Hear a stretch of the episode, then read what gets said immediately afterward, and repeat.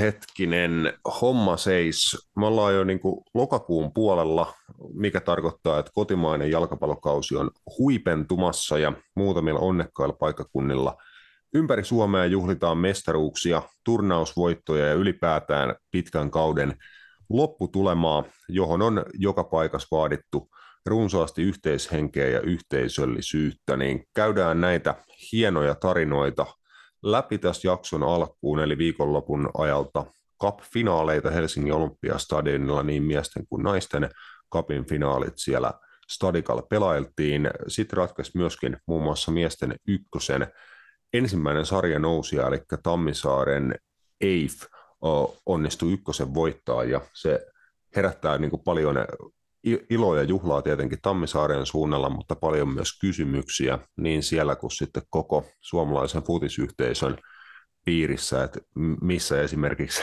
Eifin kotiottelut ensi kaudella Veikkausliigassa pelataan, niin on vielä paljon kysymyksiä, jotka tarvii vastauksia ennen kuin ensi kauteen sitten jatketaan.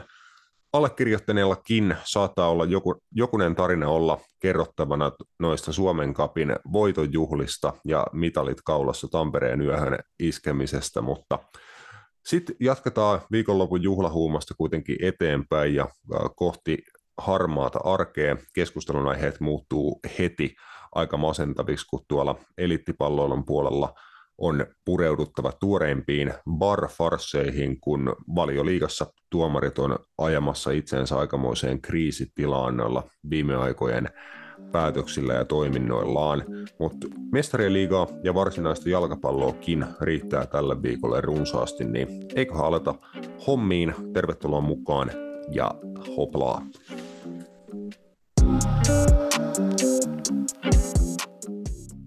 Napitelellä on itsenäinen ja sensuroimaton jalkapallomedia. Asiantunteva, asiaton ja ajankohtainen. Viikoittainen jalkapallopodcast. Morjesta! Täällä taas, tällä kertaa jopa kaivattu ja kyselty Napitelellä jakso. Meikäläinen on edelleenkin Rasmus Junila, kanssani Matias Kanerva sekä juuri ihan muutama sekunti sitten langoille saapunut supertuottaja Bamberg. Terve ja hei hei! Elrö. Aina hyvä tulla vikana. Juu.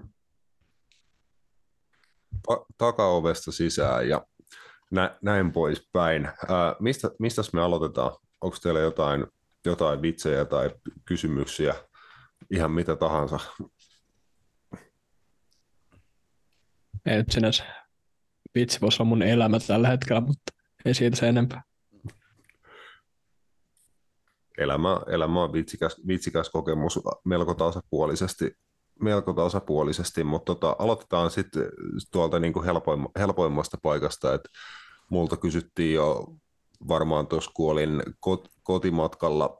kotimatkalla bussissa Helsingistä Tampereelle tuossa lauantai-iltana, niin tuli eka twiitti, että pitää kertoa sitten tuoreimmassa Napitelellä jaksossa mestaruusjuhlien kulusta ja muuta tämmöistä, ja vastailin siinä sitä, että koitan vielä sit muistaa tuossa alkuviikosta jotain kertomisen arvosta, mutta hieno päivä oli niin kuin itsellekin, siis toki henkilökohtaisesti, mutta enemmän se oli itselle niin kuin sitä, että aika hiljaiseksi niin kuin veti, kun oli koko kauden niin kuin tuon joukkueen mukana ollut, nähnyt niin kuin koko kauden heidän niin kuin erilaisia vaiheita ihan tuolla niin kuin arjessa, harjoituksissa ja otteluissa, kun siellä tehdään haastatteluita ja muut tämmöistä niin kuin ratinan kotiotteluissa läpi kauden ollut mukana ja silleen, niin nähnyt niin kuin minkälaisen matkan toi jengi on kulkenut läpi, niin valmennus, jota on vähän kauden aikana muokattukin, päävalmentaja Joni Lehtonen tosiaan juhli 50-vuotissynttäreitään myös tuossa lauantaina ja sai sitä aika makeen synttärilahjan, että hänkin niin kuin kauden alusta asti ollut mukana, vaikka ei kautta päävalmentajana aloittanutkaan, mutta päätti sitten kauden päävalmentajana ja hänen kanssaan siinä sitten Pasi Tuutti, joka aloitti kauden Kuopion palloseuran päävalmentajana ja oli voittanut itse asiassa edellisellä kahdella kaudella Suomen cupin, Pasi siinä muisti kyllä ihan muutamaan kertaan illan aikana muistuttaa, että jos tarvii niin kuin erikoisosaamista Suomen Cupin voittamisesta, niin kannattaa soittaa hänelle, että 3 Suomen Cupia peräkkäin Tuutin Pasille muun muassa, mutta siis ihan niin kuin huikea nähdä, että kaikki nuo niin kuin henkilöt, niin valmentajat kuin pelaajat, ihan kaikki niin kuin sai sen palkinnon ja ensi kaudella Ilves pelaa europelejä uudella Tammelan stadionilla, niin siis ihan huikea juttu, niin täysin etuoikeutetus asema siten, että sai niin kuin hyvin läheltä olla sitä seuraamassa, ja kyllä se aika hiljaiseksi veti niin kuin itse siinä aika pitkäänkin sen pelin niin kuin päättymisen jälkeen. No onhan tuollainen, niin kuin, jos olet nähnyt Teikkösen kaiken huonon ja sitten niin kuin vaihtelevasti myös hyvääkin, niin semmoisen pitkän matkan jälkeen, ja tuollaista niin toi palkinto ja sitten niin yhteisöllisyys, mikä siinä niin korostuu, se tiimi, se seura, se koko organisaatio itsessään, niin eihän tuollaista tunnetta aina voi ostaa. Tai no voi periaatteessa, mutta niin Suomi alkavaltasolla se on niin aika, ei puhuta niin ostamisen voimasta niin varsinkaan Ilveksen kohdalla, että onhan tuo niin hieno yhteisöllinen kokemus. Joo, ihan mieletön kyllä.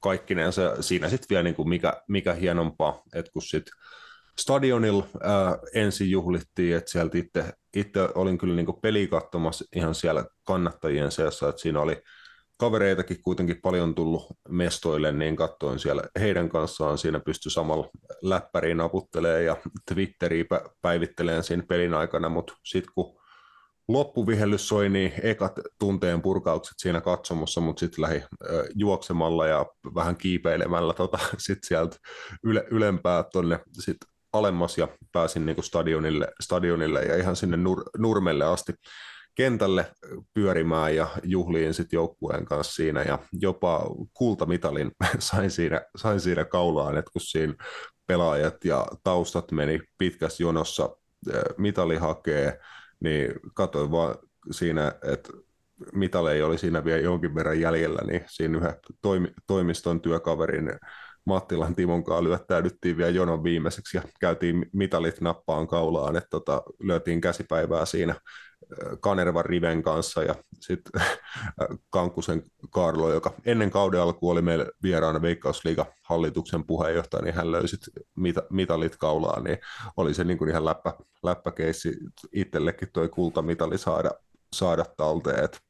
Pokaaliin mä en kehännyt lähteen nostelemaan, että yhden kuvan otin pokaalista joukkueenjohtaja ja huoltaja Ville Niemelän kanssa, mutta muuten niin kuin jäti pokaalinkaan juhlimiset lähinnä pelaajille. Toki se vietiin näytille tuonne kaikille kannattajille vielä sitten ottelun jälkeen. Oli hienot jatkot tuossa Volta Areenan ravintolassa, niin siellä itse kukin pääsi ottaan kuvia kannun kanssa ja laulettiin ja hypittiin ja huudettiin ja pusailtiin pokaaliin sun muuta, niin siellä tuli juteltua monille niin kuin ilvesläisille ja siis huikeeta just niin kuin tuollaisen koko yhteisön kesken niin kuin saada tuolla tavalla bailata. Tehtiinkö sulle jatkosopparia? ei ole vielä, se pitää nyt niin kuin neuvotella pikasta tahtia maaliin. Et kyllä mä niin kuin sanoin, että näytöt on hyvät. Et, niin kuin, eka kausi on päättynyt menestykseen niin kuin monella tasolla. Niin, ota mut mukaan, niin mä tuun Tampereelle. Joo, katsotaan mihin tuossa niin kuin päästään. Et siis paljon on kyllä jo juttui tuossa, kun ensi kautta kohti mennään, niin mielenkiintoisia asioita Ilveksen osalta, että nyt justiinsa tällä viikolla aloittaa uusi urheilutoimenjohtaja, kovaa työtä ja tulosta HJK:ssa vuosikausia tehnyt ja tyystos viime vuodet vielä niin kuin edustusjoukkueen taustalla Miika Takkula. Niin kuin menestyksekästä projektia siellä johtanut, niin aloittaa nyt sitten Ilveksessä ja muun muassa uuden päävalmentajan kartoittaminen, tai no sanotaan, että ainakin sen tarpeen selvittäminen, että täytyy sanoa, että kyllä Joni Lehtonen varmasti aika kova ehdokas myös siihen pestiin saattaa olla näillä niin kuin loppukauden näytöillä ja muuta, että se on mielenkiintoinen keskustelu, mistä en itse ainakaan niin kuin todellakaan tiedä mitään niin kuin sen isompia yksityiskohtia ja muuta kuin, että niin kuin se on yksi asia, mitä tässä niin kuin tullaan ratkaisemaan ennen kuin sitten mennään ensi kauteen, että tuleeko uutta päävalmentajaa ja miten niin kuin muuten toi organisaatio kehittyy, mutta aika paljon oli noita kaikkia uhkakuvia, että pelataanko uudesta Tammelassa sitten ykkösliigaa ja mitä kaikkea tapahtuu, niin ihan kiva todeta, että oikeasti niin kuin sitten tämän kauden lopputulema on lopulta positiivinen, että konferenssiliigan toiselle karsintakierrokselle pääsee suoraan tuolla Suomen Cupin voitolla, että siitä saa jo isomman rahapotin ja katsotaan, että minkälainen vastustaja sitten kesällä tulee siellä, kun europeleihin Ilves lähtee, mutta olisi voinut mennä vähän eri laillakin. Olisi voinut, mutta onneksi ei mennyt. Ehkä meidän nimenomaan kaikkien kannalta. Että... Säkin olit, Matias, pelissä, törmättiin siinä ennen matsin alkuun noin niin kuin ulkopuolisena. Miten koit niin kuin finaalitunnelman? Että vähän puhuttiinkin siinä ennen matsia, että paljonkohan tulee niin kuin väkeä oleen paikalla. Että mulla oli niin kuin oma veikkaus, että niin kuin edellisen vuoden yleisömäärä paranee niin kuin semmoiselle 1,000–2,000. Se taisi olla aika lailla tasan, että oli 1,000 enemmän, mitä oli edellisenä vuonna. Mutta mun mielestä silti säälittävän vähän, jos mä oon ihan niinku rehellinen. Ne, ketkä oli paikalla, niin mun mielestä loi kyllä niinku erinomaisen tapahtuman ja siitä isot niinku hatunnostot. Mä olin itse asiassa siellä Ilveksen seuran ihmiset ilmeisesti sit oli niinku enimmäkseen, niin siellä, eli tämä itäkatsomo, tai vittu en mä tiedä, mikä katsomosa, mutta kuitenkin se ei tämä niinku äänes pääkatsomo. Mutta on se silti mun mielestä vähän jotenkin kuitenkin karu, että pelataan noin kissolla venuella kuin Olympiastadion ja siellä on kuitenkin niin kuin sanotaan, että melkein jopa 2/3 silti tyhjänä stadionista, niin on se mun mielestä silti vähän karu, että joko sitten niin kuin pitäisi saada just se muutos siihen, että tuo kävisi ihmisiä enemmän, noin kuitenkin isoja pelejä just niin kuin noille seuroille ja niin kuin ehkä jopa erityisesti tänä vuonna ja sitten vielä just se, että sitten muutettaisiin se lokaatio johonkin, missä saataisiin se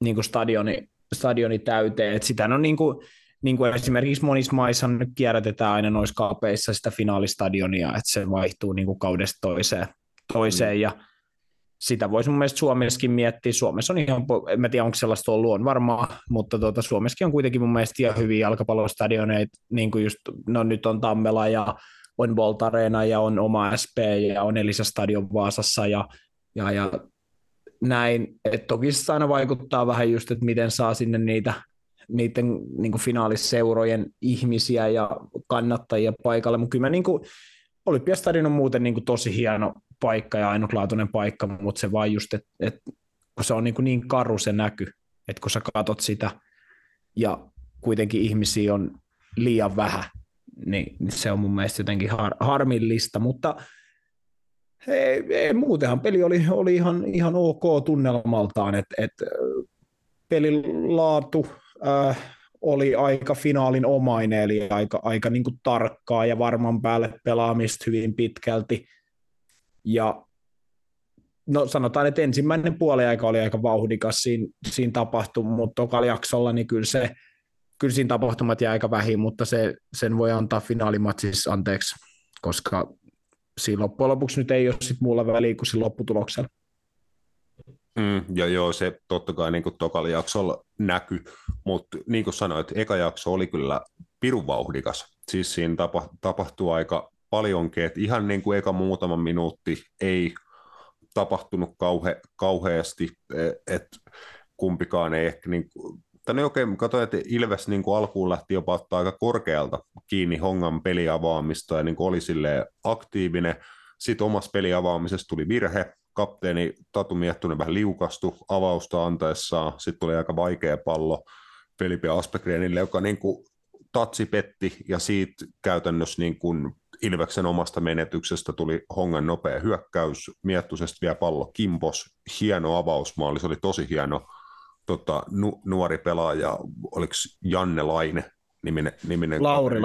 Lauri Laine, joo, niin käsittääkseni ihan ensimmäisiä pelejä, jopa Hongan edustusjoukkueessa ei niin kuin ihan hirveästi häntä ole edes nähty, mutta niin kuin hieno avaus hänelle ja Hongalle otteluun, että nuori pelaaja iski niin kuin komeen maali, että pomppivasta pallosta tälläs pallon kattoo, että siinä ei kyllä Otso Virtasella ollut hirveästi sanottavaa, kun hän Hongan vei siinä alkuun johtoon.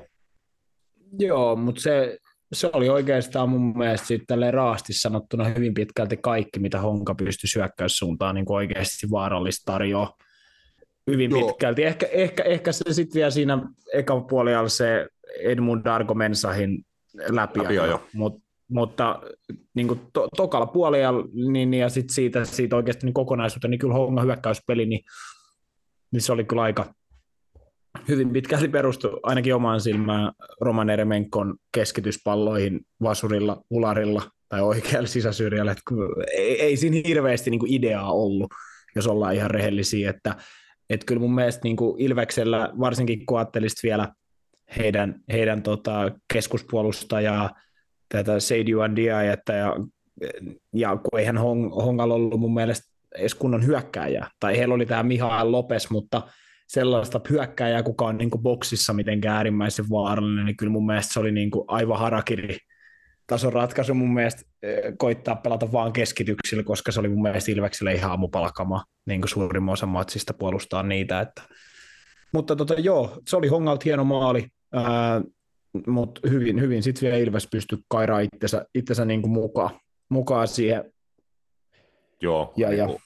Onneksi aika nopeasti tuli se onnistuminen, että siitä ei tullut tämmöistä tuskaa, että niin kuin peli alussa annettiin vähän helppo maali ja sitten voi käydä niin, että on ollut kauhea lataus, homma vähän lässähtää ja sitten tulee vaikeuksia, mutta niin ei onneksi päässyt käymään, että jos oli vähän epäonnisia tilanteita siinä Hongan maaliin johtaneessa hommassa Tatu Miettusen kannalta, niin kapteeni puski sitten kulmasta pallon tyylikkäästi maaliin ja pääsi juhliin. Ja toinen peräkkäinen Cupin finaali Tatulle, jossa maalinteos onnistuu. Hieno homma hänelle. Ja sitten tosiaan Jair Parfit-Williams West Ham kasvatti, pääsi voittomaalin tekijäksi Stadikan nurmella. Et voittomaaliksi jäänyt toi Jairin osumaali kyllä saatanan komeata jalkapalloa Ilvekseltä, ja niin tässä kohtaa ei mene siihen sen piikkiin, että kehuisi hirveästi omia, mutta sanon ihan niin kuin neutraalistikin voisi mun mielestä todeta, että todella tyylikäs jalkapallomaali, minkä Ilves siinä sai aikaan. Joo, se oli hyvä kombinaatio pelaaminen, siis Santeri Haaralla oli Lauri Alamyllymäki ja sitten James Ngor antoi sitten niin kuin längistä mennä Parfit-Williamsille, joka viimeisteli. Ja siinä oli oikeastaan mun mielestä, no en tiedä voisi sanoa, että ottelu viimeinen hyökkäys, mutta aika niin kuin pitkälti niin kuin tosi laadukkaita hyökkäyksiä. Mä en sitten enää ottelus montaa nähnyt, mutta Ilves niin kuin puolusti mun mielestä tokalla jaksolla tosi hyvin. Mä sanoin, että se Hongan niin kuin tietynlainen aseettomuus kyllä varmasti vaikutti ja helpotti heidän tekemistä. Ilveksen ei tarvinnut esimerkiksi hirveästi niin kuin mun mielestä liikkua. He pystyivät aika helposti pitämään sen pallon muodon ulkopuolella. Hongan topparit oli pallossa tosi paljon, Florian Baak ja Aldair Hernandez, mutta sitten sen lisäksi niin ei Honka oikein pystynyt niin kuin sinne muodon sisään pääsee. Ja. Ja siis Ilveksellähän niin kuin oli yllättäenkin niin kuin aika hyviä vastaiskun paikkoja. Niin totta, oli siis se yksi ylärima. Toisella jaksolla joo, siinä oli Santeri Haarala tälläs niin kuin vasurilla aivan sydämensä kyllyydestä ylärimaa, pallo vielä niin kuin pomppasi alaspäin, mutta ei valitettavasti niin kuin maaliviivan paremmalle puolelle. Siinä oli jotain muitakin niin kuin tilanteen vaihtohyökkäyksiä. Lauri Alamyllymäki oli kerran niin kuin vähän puolittain läpi. Kerran Alamyllymäki teki tämmöisen hienon Jari Litmas-tyylisen ykköstatsin Greif-käännöksen Oiva Jukkolaa vauhtiin sitten sieltä oikealta, ja Jukkola oli oli laukausta siinä jotain. Siis mun mielestä niin kuin toisen jakson paremmat maalintekopaikat oli melkeinpä Ilveksellä. Niin kuin, että vaikka Hongalla enimmäkseen olikin pallo, niin Ilves ei ollut hirveän kaukana niin kuin joistain niistä vastaiskunsa paikoista jopa niin kuin sit käydä vielä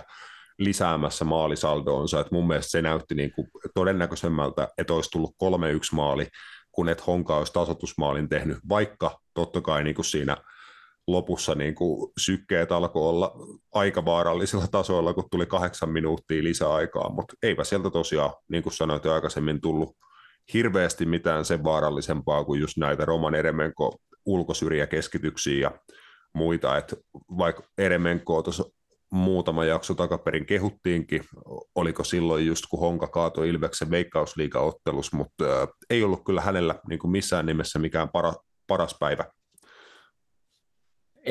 Ei ollut mun mielestä.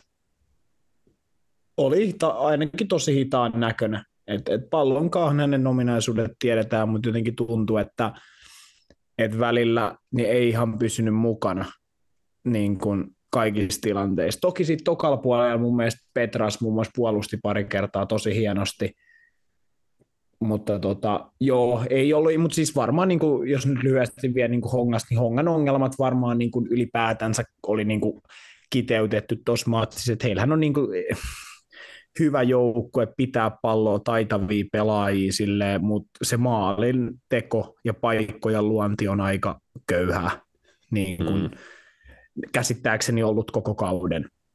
Ja ehkä jopa ollut aiempinakin kausina suhteellisen vaikeaa. Mä oon puhunut monesti Hongasta, että he pelaa Veikkausliigan yhtä parhaasta niin kuin jalkapalloa, niin kuin, kun katsotaan sitä pelin jalkapalloa, mutta sitten taas just se, että miten he voittaa pelejä, miten he tekee maaleja, niin se ei ole missään nimessä heille kyllä se niin kuin optimaalisin juttu.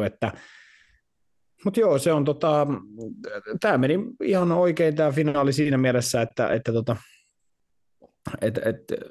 Ilves ehkä tarvitsi vähän enemmän justiin, ja nyt se oli hyvä lähtölaukaus tälle uudelle Tammelalle ja kaikelle muullekin, niin se meni ihan mainiosti.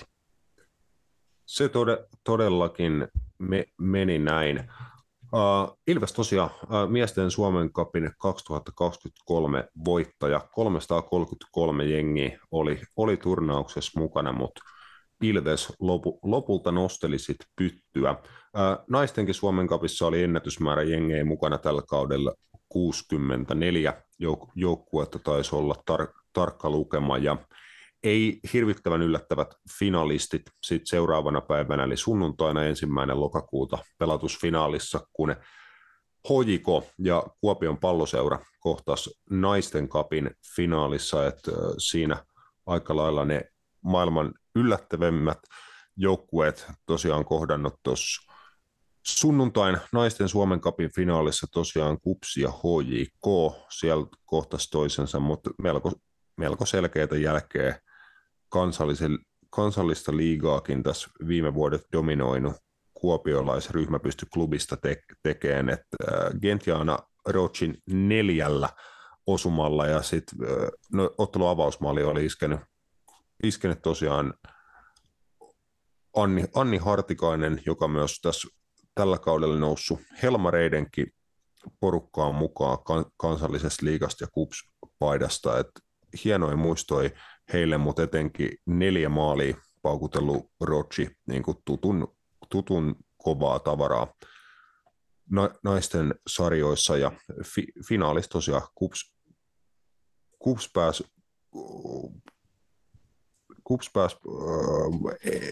pitkästä aikaa nostaan Cupin finaaliin, että Åland United on pari edellistä onnistunut voittamaan, niin siinä KUPSille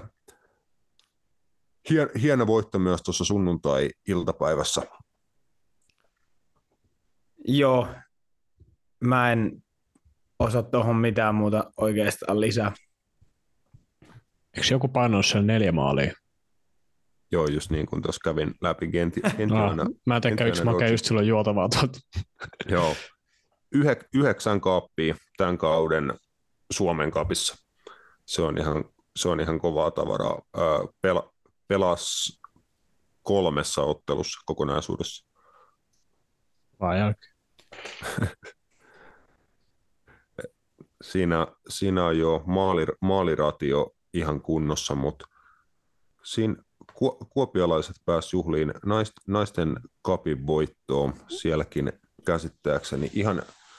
Ihan hyvä ja ehkä vähän viime kaudesta kasvanut myöskin tuo yleisömäärä. Tsekataan nopeavia mikä se oli tarkalleen. 1400 suurin piirtein katsojia, niin enemmänkin tosiaan voisi olla, ja toi mitä puhuttiin tosiaan aikaisemmin miesten cupin finaalin kohdalla, että ehkä näitä voisi miettiä eri paikkoja myös, missä näitä finaaleja järjestää, että saataisiin stadionit niin kuin lähemmäs täyteen ja sitä kautta hieno tunnelma mestoille, että muun muassa tuossa viikko pari takaperin, kun Helmarit pelasi Turussa uudelleen remontoidulla Veritas-stadionilla kotipeliä, niin siellä oli hieno tunnelma. Siellä oli reilu 5000 Suomi-kannattajaa, yli 4000 taisi olla SMJK-jäseniäkin paikalla, että sinne oli lähtenyt hyvin niin kuin SMJK-porukkaa kannustaa, niin just tämmöiset tapahtumat, että saataisiin vähän tiiviimpi tunnelma aikaan, niin kuin se kaikki varmasti palvelisi, mutta niin kuin tosiaan joskus aikaisemmin todettua, niin onhan toi pelaajille ainakin niin kuin unohtumaton kokemus päästä Olympiastadionille voittaa kotimainen kappi. Kyllä. Joo, unohtumattomia juttuja tapahtui myös tuolla Tammisaaressa. Eknes IF varmisti ykkösen voiton ja nousun sitten Veikkausliigaan. 12 peräkkäistä voittoa Matias pystyi Eiffi kauden loppuun nappaa, ja sinänsä niin kuin aivan upea juttu, vaikka tuossa nyt sitten keskusteltavaksi tuleekin vähän niin, ei niin upeita asioita. No joo, tietenkin poikkeuksellinen juttu, vähän niin kuin ne ennakkosuosikit, mitä tässä nyt oli, Gnistan, ehkä jopa HIFK, tällaiset joukkueet, niin pysty kukistamaan niin kuin pitkässä juoksussa ja menee sitten TPS ja näin, mutta joo, siis totta kai, eikä mun mielestä nyt niitä silleen jaksa liikaa painottaa edes niitä negatiivisia juttuja, mitä sitten siinä ehkä niin kuin ympärillä on tullut, koska ne ehtii vielä mun mielestä muuttuu sitten suuntaan tai toiseen, mutta joo, totta kai paljon varmasti tarvitsee niin kuin tapahtua asioita, jos ajatellaan niin kuin Tammisaaren puitteita ja olosuhteita siihen, että siellä pystytään Veikkausliigaa pelata. Mun mielestä ei ole mitään muuta vaihtoehtoa niin kuin yhtään kellään, että siitä pelattaisiin jossain muualla. Tai ei se, mun mielestä se ei ole fudista, jos sä pelaat kotipelissä jossain muualla. Niin kuin, varsinkin kun puhutaan tuollaisesta jutusta, että en tiedä milloin on viimeksi pelannut edes vai onko pelannut edes Veikkausliigassa, ei ikinä, ei varmaan. Niin, ei varmaan Veikkausliiga nimellä, mutta joo, mä voin kaivaa ehkä tuon luvun jostain. Muistaakseni se tuli vastaan, että oliko nyt puhuttiin siis jostain 60 vuodesta tai tällaisesta, että koskaan viimeksi Eiffi pääsarjassa futista pelannut 90 vuoden tauon jälkeen, että vähän vielä enemmän. Joo, mut just se, niinku, että kyllä mä nyt niinku aina toivoisin, ja pidän jopa välttämättömänä, että niinku nousia joukkueelle, ketkä muutenkin tulee olemaan aina vähän altavastaajan asemassa, niin et ei sit viedä sitä yhtä oljen kortta, mikä on se kotikenttä, niin pois. Totta kai sitten, jos niinku, mitä mäkin lueskelin, on esimerkiksi tämä kenttä, niinku itsessään tämä alusta-ongelma, Eli se ei ole lämmitetty tekonurmi.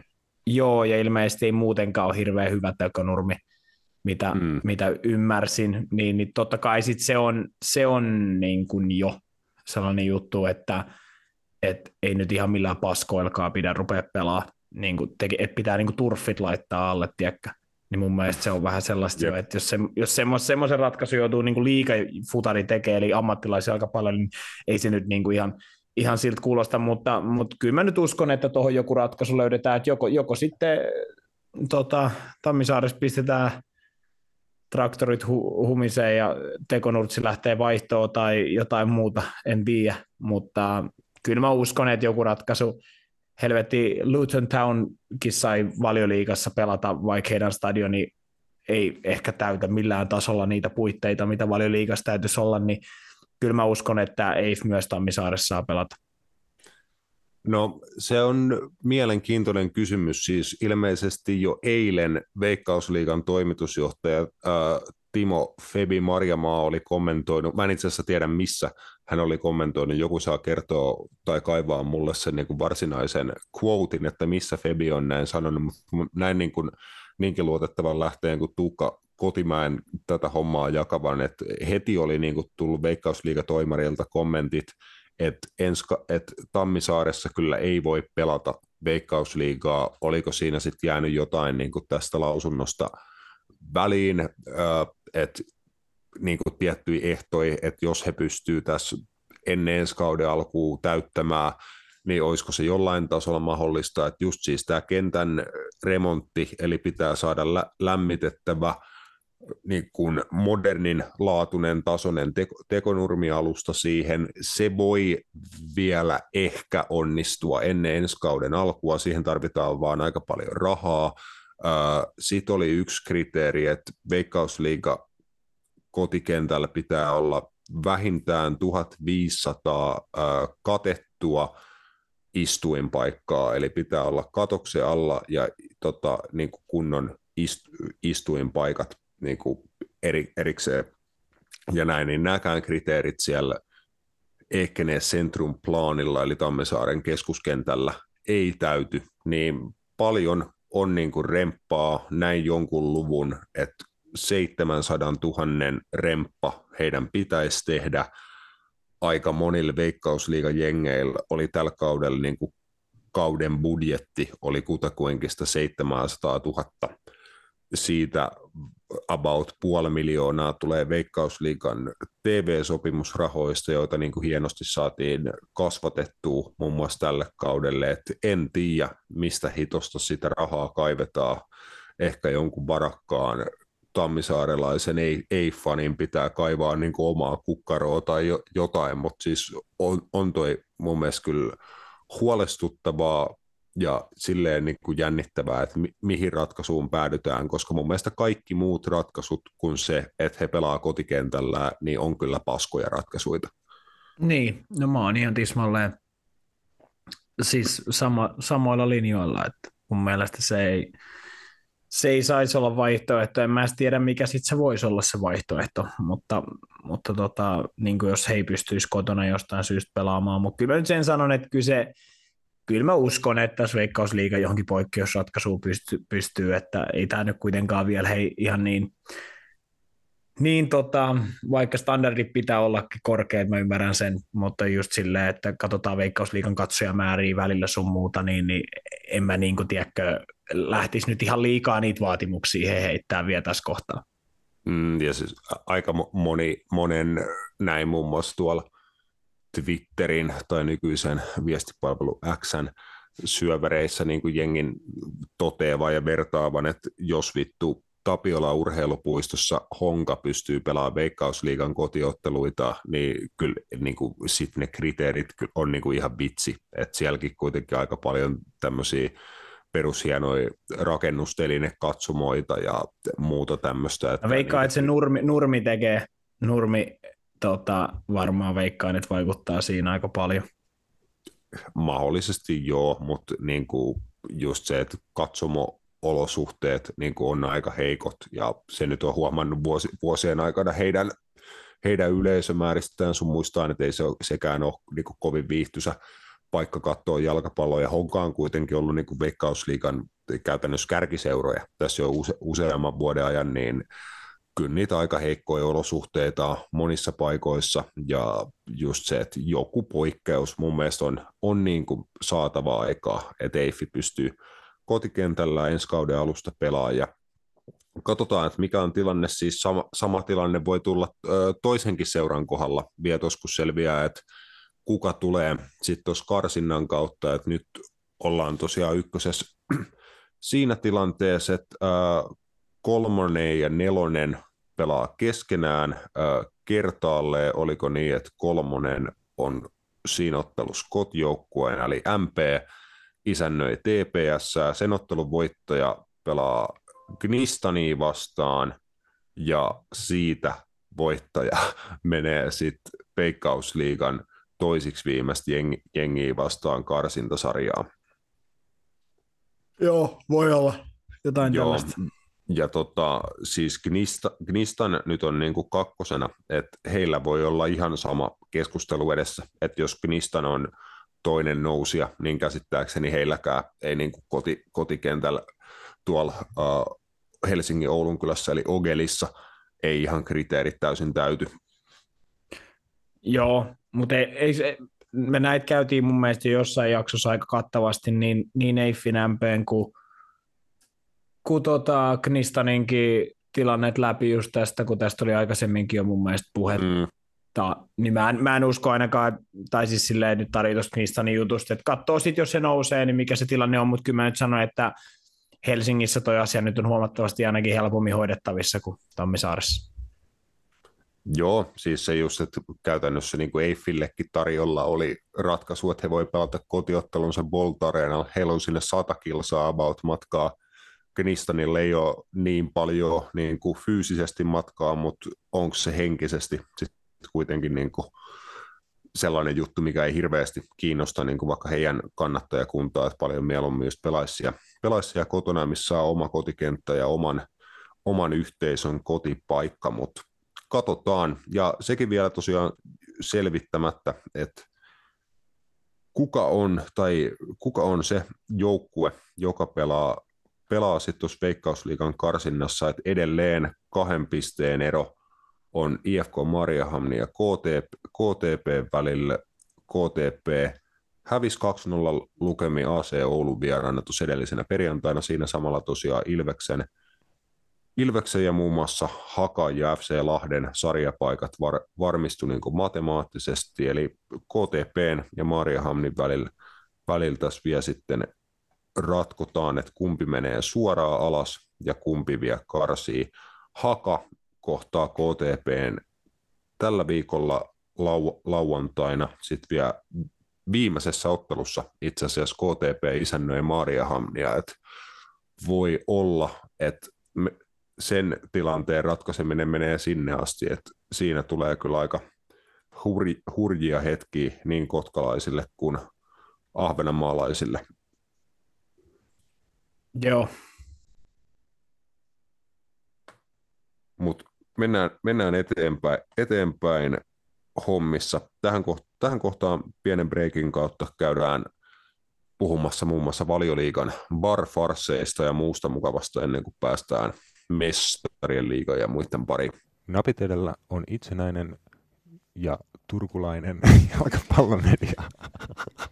Joo, Valioliiga lauantai piti melko hulvattomia asioita ja aika paljonkin sisällään. Lähdetään noita tuloksia käymään läpi. Itse en Valioliigaa kyllä juuri ollenkaan kerinnyt tuossa viikonloppuna katsoa, kun lauantai meni Suomen Cup-finaalipuuhissa ja sunnuntai sitten aika lailla elävien kirjoihin palautumisessa. Niin saatte auttaa pojat meikäläistä näiden tapahtumien kanssa, mutta aloitetaan tuolta lauantain ensimmäisestä. Aston Villa ja Brightonin kohtaaminen tuotti aika pirusti maaleja.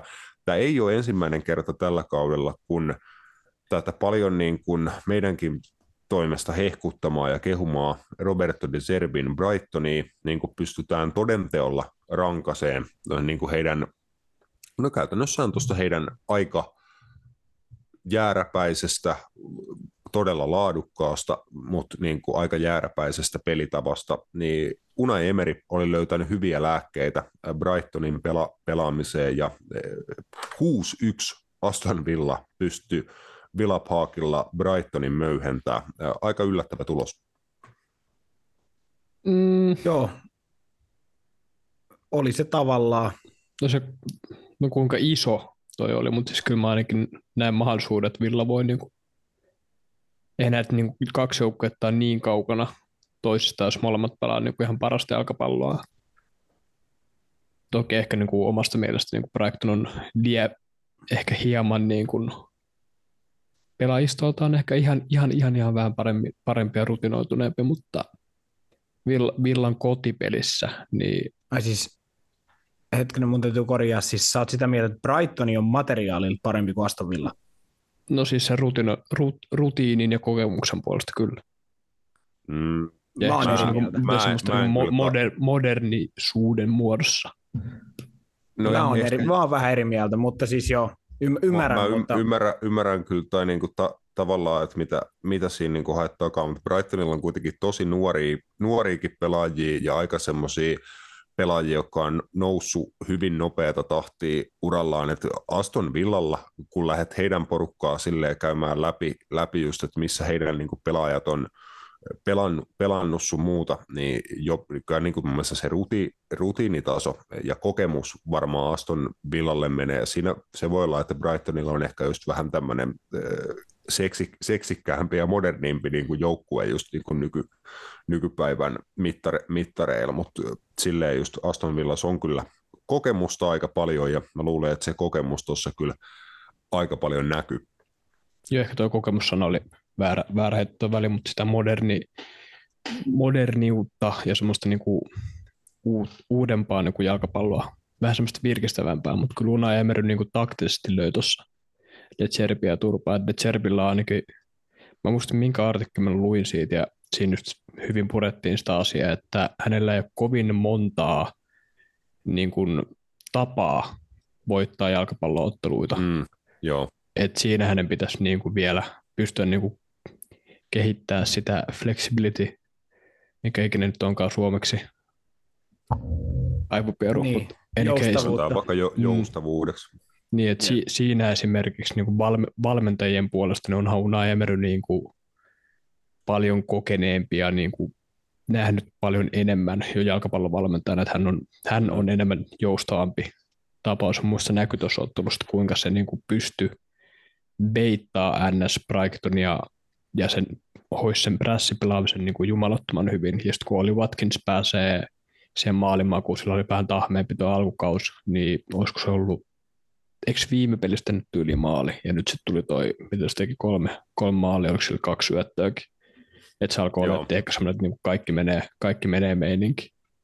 Niin, ja arvaa, oliko se just siinä kohtaa, kun mä vaihdoin hänet pois mun FPL-joukkueesta, niin mä vaihdoin hänet tähän Brentfordin Juanu Vissaa, joka on sitten taas mun mielestä ollut aika epäonnekas tässä viimeisillä kierroksilla niin kuin tiettyjen tilanteiden kanssa, varsinkin tälläkin kierroksella olisi niin kuin ihan ehdottomasti ansainnut rangaistuspotku yhdessä tilanteessa Sheffield Unitedia vastaan, mutta Watkins on ollut kyllä jo kova iskussa.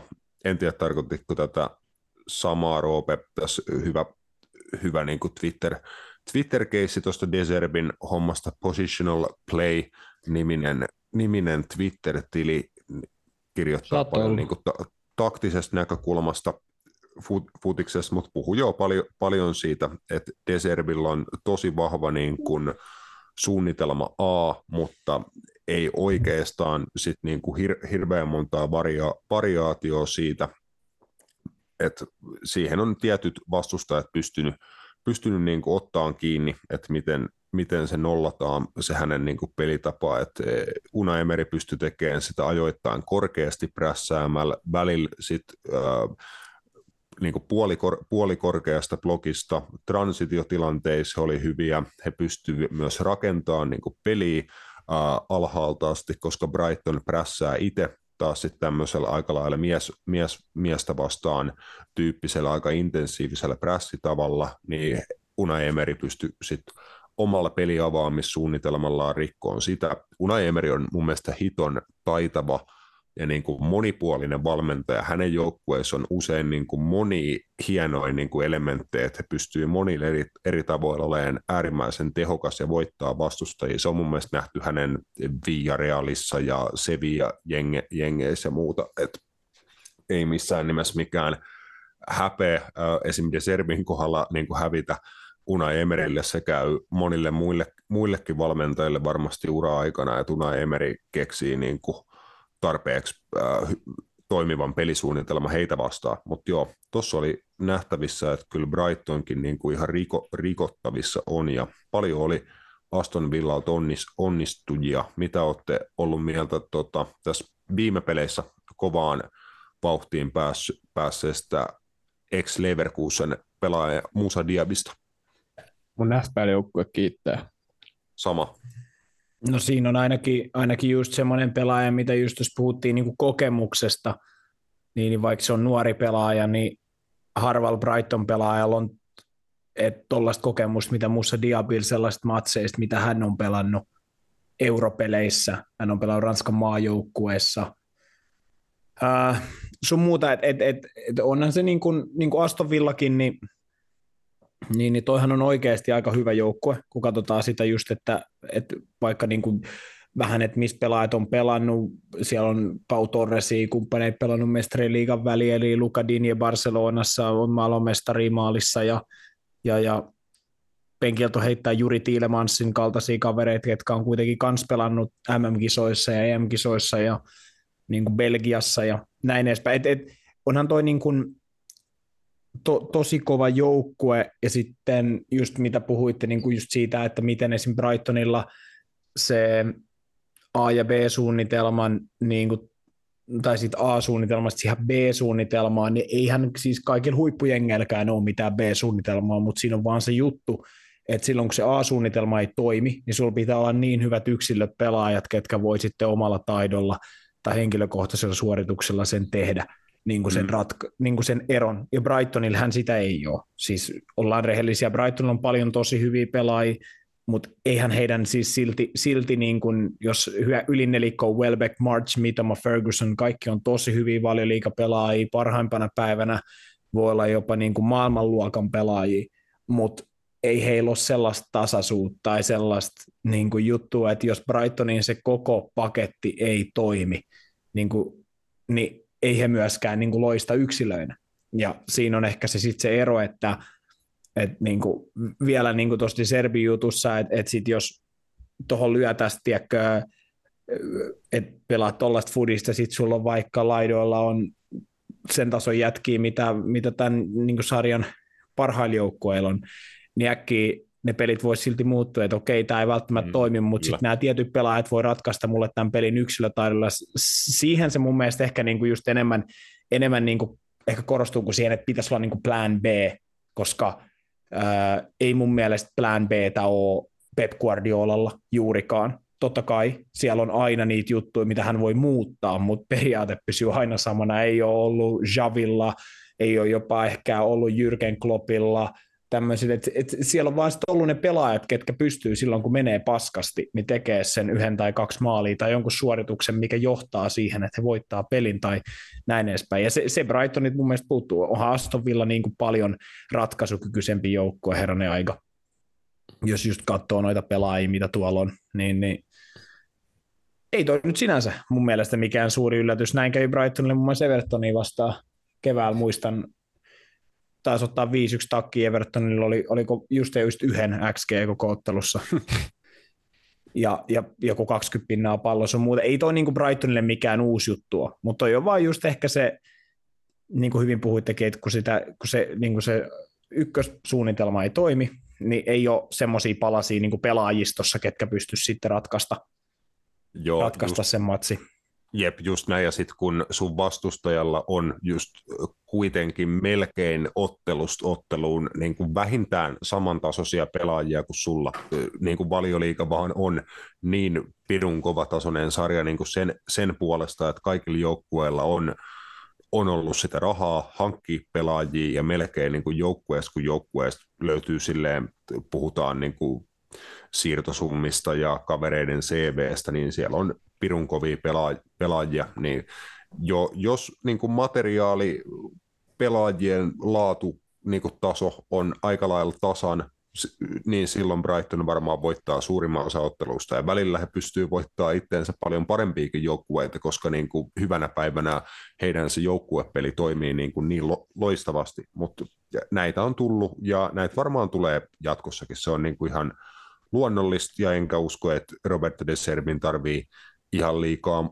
luopuu mistään just hänen niinku periaatteistaan, ne on vaan niitä niinku pieniä yksityiskohtia, mihin hänen tarvii löytää sit lääkkeitä, löytää ehkä jotain erilaisia pelaajaprofiileja, jotka tuo hänelle sit niissä vähän erilaisissa peleissä jotain muita ratkaisuja, niin näin, mutta joo, Aston Villalta todella komea voitto eteenpäin. Bournemouth Arsenalilta vakuuttava 4-0 vierasharjaus. Martin Odegaard ottelun tähtipelaajana aika lailla maali rankkaripisteeltä ja pari maalisyöttöä. Kai Havertzillekin annettiin säälirankkari vielä tuossa välissä. Et joku sitä taisi kritisoida jotain, oliko joku Sky Sportsin lähetys tai joku, mitä kuuntelin niin kuin jälkikäteen podcastina, että joku sanoi, että ei liikaa tykännyt siitä, että Havertzille annettiin tämmöinen tsemppipilkku.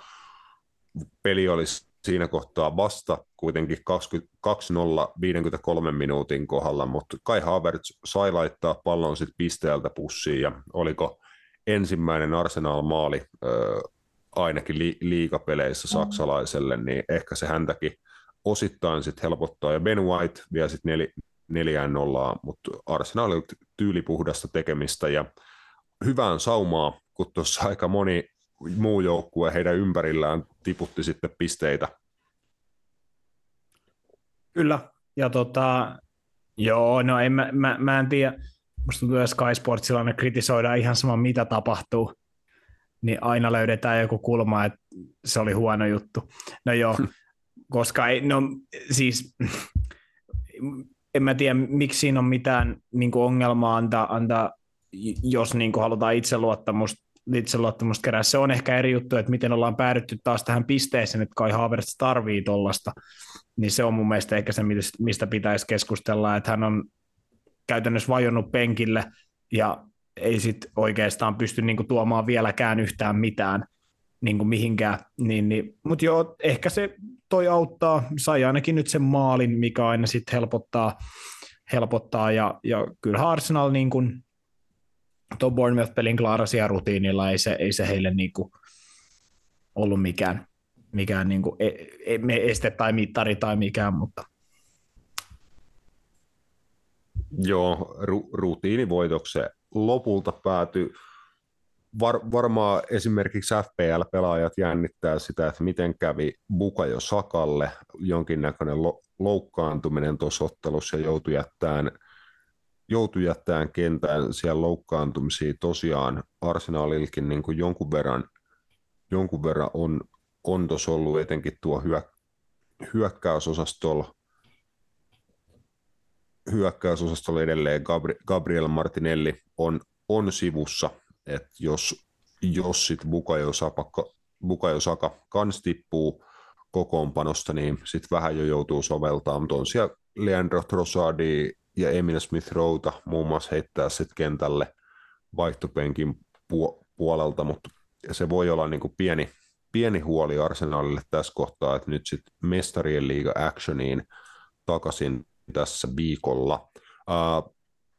Luton Town otti ensimmäisen voittonsa Valioliigassa, ja he otti ensimmäisen voiton kaikista näistä tämän kauden nousijajoukkueista, että Burnley ja Sheffield United vielä ei ole ottelua onnistunut voittaa. Everton edellisellä kierroksella onnistui voittaa yhden jalkapalloottelun, mutta heti siihen sitten perään he hävisi kotikentällään Lutonille, ja hieno tulos Lutonille, että jos nyt ei ihan liikaa muita voittoja välttämättä tältä kaudelta heille jää muisteltavaksi, niin we'll always have Goodison Park.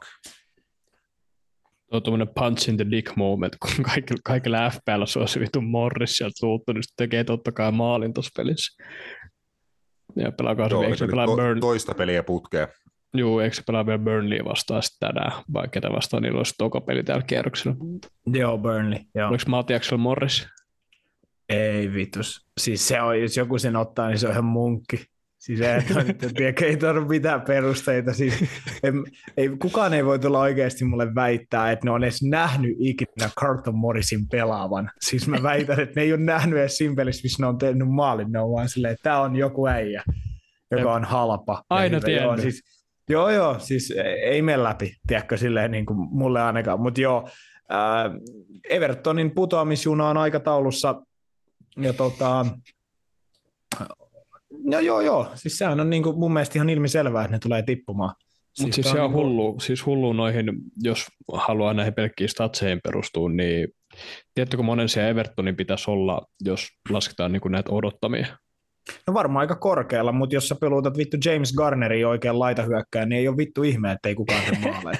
Silleen niin kuin, että jos sä myyt niin kuin Demarai Grayn pois sun muuta, ja sit sä peluutat niin kuin Dwight McNeely ja James Garneri laidoilla, Abdoulaye Doucouré kympissä, ja sit siellä on joku Beto tai Dominic Calvert-Lewin kädessä, niin kyllä mä nyt sanon, niin kuin, että ei toi nyt niin kuin ihan hirveän niin kuin semmoiselta kuulostaa, että nyt tehoillaan, tiedätkö.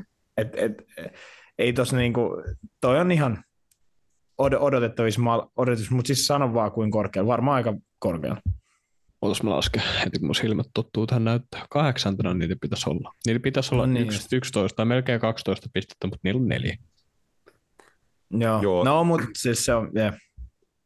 Joo, tossakin ottelussa maali odottamaa on onnistu kellottaan 2,90, Lutonilla oli 0,90, että kyllä siellä maalipaikko on ollut 23 laukausta Evertonilla totalissaan, mutta ei auta maalintekopelistä, kun on kyse, niin Luton vei tuossa pisteet nimiinsä ja ei ole missään nimessä helppo Evertonin ja Sean Dychen tilanne, mutta se oli jo kyllä ennen kautta meilläkin tiedossa, että Matiashan sitä jopa lähti jo ennustaa, että Everton ei voita yhtä peliä tämän kauden Valioliigassa, mutta heilläkin on pistetili nyt sitten avattu, kuten myös Lutonilla, mutta yksi vanha viisaus, mitä mekin ollaan joskus ehkä toitotettu, että aina kun tulee näitä, että joukkueet kohtaa keskenään cup-kilpailuissa ja sitten heti perään he kohtaa liigassa, niin tosiaan nyt niin saman viikon aikana Crystal Palace kävi 2 kertaa Manchester Unitedin vieraana Old Traffordilla, liigacupin puolelle he aika runsaasti jopa kierrätti miehistöönsä ja koki sitten tappion Unitedin käsittelyssä. United aika lailla samantyyppisellä kokoonpanolla pelasi nämä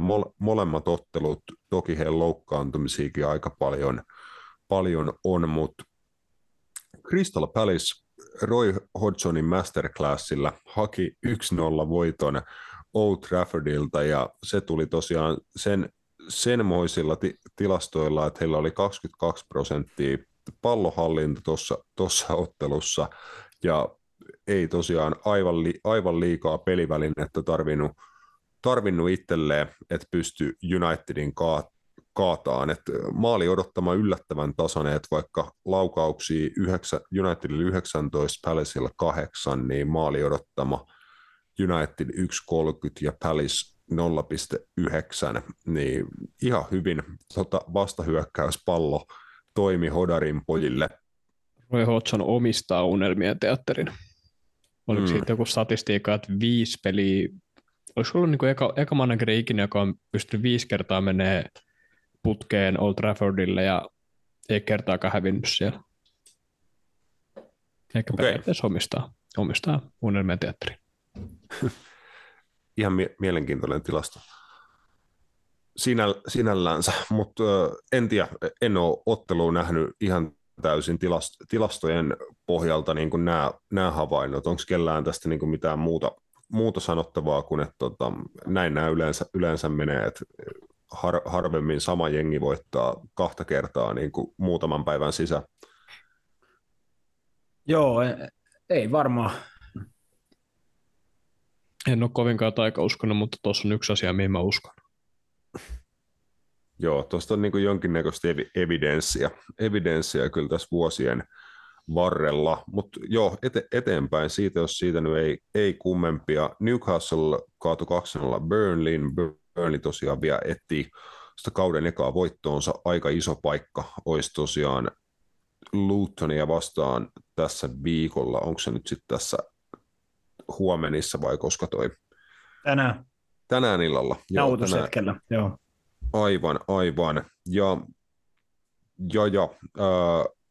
Newcastle ihan hyvin pyyhkii nyt niin kuin voittoi tullut liigan puolella, ja Newcastle jatkaa Mestarien liigaa kohti sitten ihan hyvässä tikissä. Samoin tekee West Ham, mutta jatkaa tuonne Eurooppa-liigan puolelle. He pystyy 2-0 kaataan Sheffield Unitedin, ja Hammerskin edelleen ihan kovas tuloskunnossa ainakin tuo Valioliigan puolella. Mutta siinä oli sitten ehkä ne vähän tavallisemmat tulokset. Sitten alkoi tulla erikoisempaa tavaraa jo, vaikka ei nyt tiedä, onko tämäkään mitään aivan täysin enneltä näkemätön tavaraa.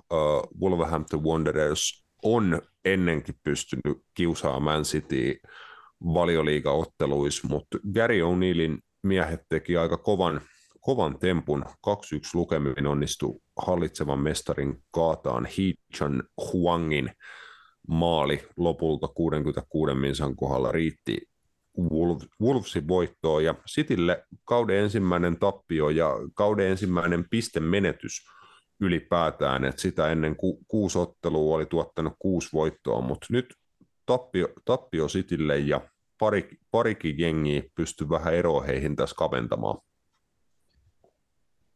No joo, uskoisin ainakin itse, että Wolves niin kuin joukkueena on aina hieman parempi näitä isoja joukkueita vastaan jostain syystä, kun ehkä sellaisia joukkueita, keitä heidän pitäisi voittaa. Se nähtiin tällä kaudella jo Old Traffordilla. Se on mun mielestä nähty aikaisemmin just niin kuin mainitsin Cityä, Liverpooliakin vastaan. Ja siis kaikki noita isoja vastaan mun mielestä aikaisemmin, että heillä on kuitenkin niin hyviä yksilöpelaajia, että he pystyy esimerkiksi siinä pelaamisessa, että he pääsee hyökkäämään niin kuin transitiohyökkäyksiä niin kuin Pedro Neton ja nyt just Hee Chang Wangin ja Matheus Kunhan johdolla, ja siellä on ollut ennen Adama Traoreeta ja kumppaneita, niin siinä on ollut tosi hyviä, että ei toi nyt sinänsä mikään yllätys. Tilastothan nyt näyttää siltä, että ei ton olisi pitänyt olla ehkä mahdollista, mikä ehkä kertookin just sitten sen tietyllä tavalla kaiken oleellisen, eli Wolves voitti, mutta jos toi peli perattaisi vaikka nyt 10 kertaa ja toi olisi ollut se eka, niin voi olla, että ei voittaisi nää toista kertaa.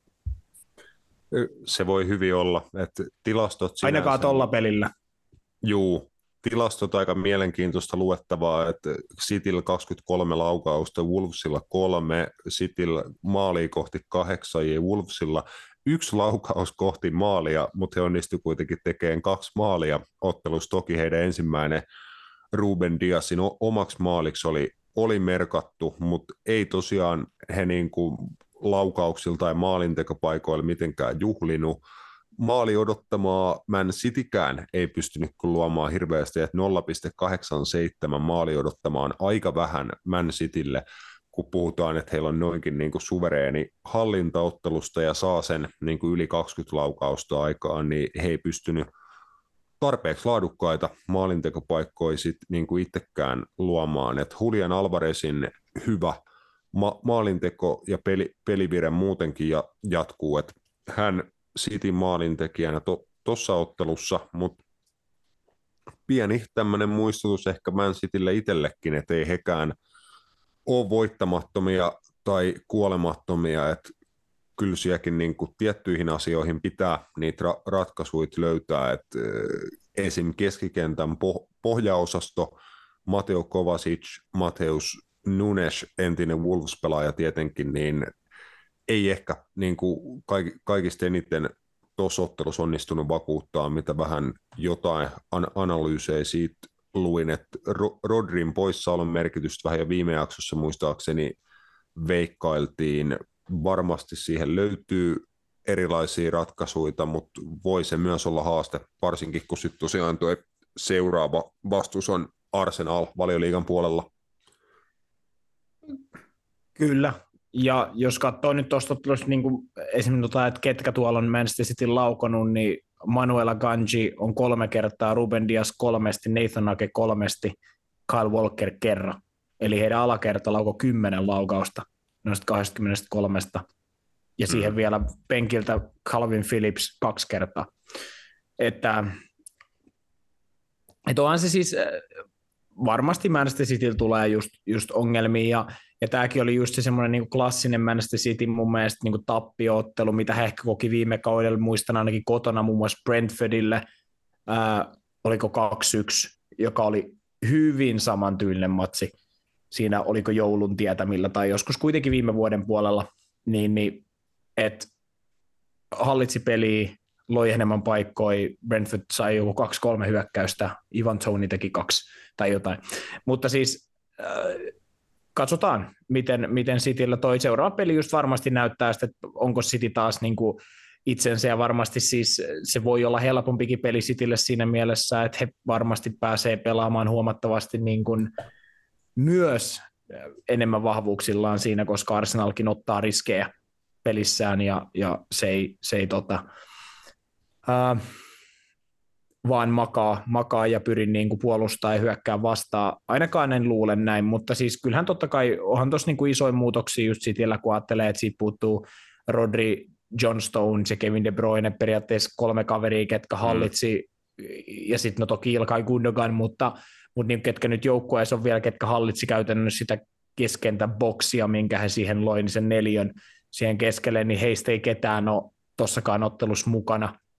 Ja ei ole ollut itse asiassa muuta kuin Rodri periaatteessa koko kaudella, että totta kai se nyt näkyy. Mutta katsotaan, mä uskon kyllä, että kyllä tuohon joku ratkaisu löydetään, ja ehkä Citykin on, niin kuin ollaan puhuttu, että vähän semmoisessa tietynlaisessa muutoksessa, ja sieltä varmasti tulee uusia pelaajia nousee esiin tämän kauden mittaan.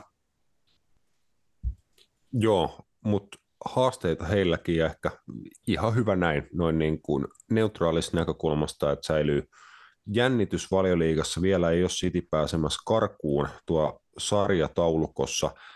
Kakkospaikalle lauantai Valioliigakierroksen jälkeen nousi Tottenham Hotspur, jolla hieno alkukausi käynnissä Ange Postecoglun johdolla, mutta erikoinen jalkapalloottelu on Pohjois-Lontoossa ollut tosiaan.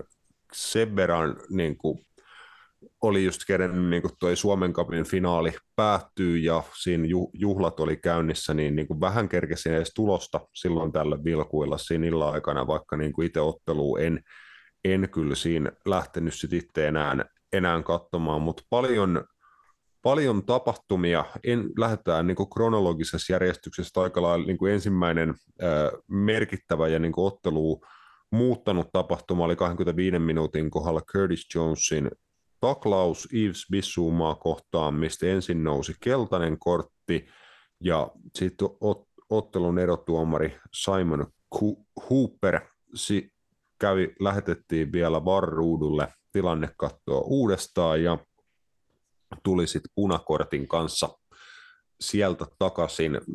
Tilanne aika lailla niin kuin mitä nyt katsonut jälkikäteen, että siinä pelaajat pelaa pallosta, Curtis Jones oli kuljettanut palloa ja sen ilmeisesti niin kuin hetkellisesti siinä menettänyt.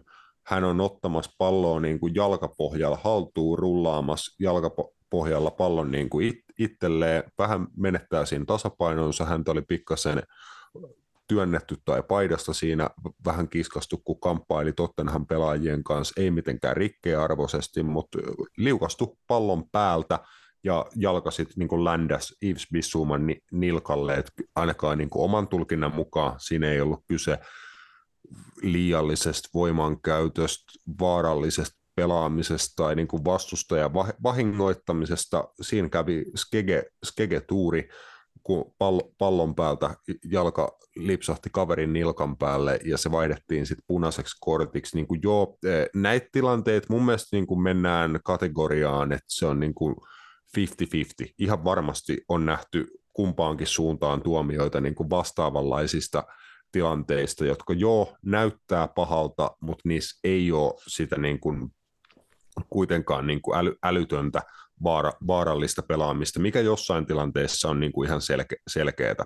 Näitä tilanteita on tällä kaudella tullut jo niin kuin monta. Esimerkiksi Liverpoolilla aikaisemminkin Alexis McAllister sai punaisen kortin, joka peruttiin jälkikäteen, niin musta tuntuu, että näitä on nyt taas ollut niin kuin aika paljon, ei pelkästään Liverpoolin kohdalla, vaan ihan niin kuin muutenkin, mutta toi niin kuin herätti jo aika paljon keskustelua, mutta mun ilmeisesti niin kuin teesin molemmat niin kuin tuon punaisen kortin kuittaa, että se oli ihan ok päätös. En mäkään sano, että se oli mikään ihan absoluuttinen niin kuin oikeusmurha, mutta vähän mä niin kuin ihmettelin, että oliko se keltainen kortti niin väärin, että se oli ihan pakko lähteä sitten kääntämään jälkikäteen, tiedätkö? Mutta siitä voi olla montaa mieltä. Niin, mun kanta on ehkä se, että mun mielestä se ei pidä katsoa tuota tilannetta, vaan mun mielestä pitää katsoa enemmän sitä linjaa ja tarkastella sitä, mikä se niin kuin on ollut tuo Valioliigassa. Että jos sitä linjaa tarkastellaan, niin toi meni ihan nappiin. Se on sitten eri juttu, onko se linja oikea. Mutta jos mä nyt katson, että minkälaisia taklauksia tuolla on viime helmikuussa, taisi olla Casemiro Southamptonia vastaan, Carlos Alcarazia vastaan, liuku kans pallon päältä sitten suoraan sääreen siitä, niin kyllä mä nyt jos mä sitä vaikka pelaan tähän, totta kai vähän eri tilanne, koska siinä oli kyse liukutaklaus, tämä ei ollut niin kuin liukutaklaus missään nimessä, mutta niin kuin, en mä tiedä, kyllä mä ehkä niin kuin, se menee ehkä kategorian unlucky, mutta kyllä mä silti sanon, että se on punainen kortti. Tai että jos mä näkisin itse tilanteeni, että mulle tehtäisiin toi pelissä tai että mun joukkueen tai kannattamani joukkueelle tehtäisiin toi, niin kyllä mä vaatisin punasta. Mä ymmärrän ton niin kuin ihan jees, ja just, että jos vedetään linjaa, niin tämä varmaan on se linja, mutta sitten just tullaan mun mielestä pirun äkkiä siihen, että kun ei se linja sitten kuitenkaan niin kuin aina pidä. Sitten tulee kuitenkin se joku taklaus, missä katsotaan, että kävi tälleen ihan samalla tavalla, mutta just, että se ei sitten ollut tarpeeksi paha, vaikka joku voi muistaa Harry Kanein taklaukseen Andy Robertsonin, joku, oliko viime vai toissa kaudella niin kuin vastaan mun mielestä just semmoinen vielä paljon brutaalimpi tilanne, täyttä vauhtia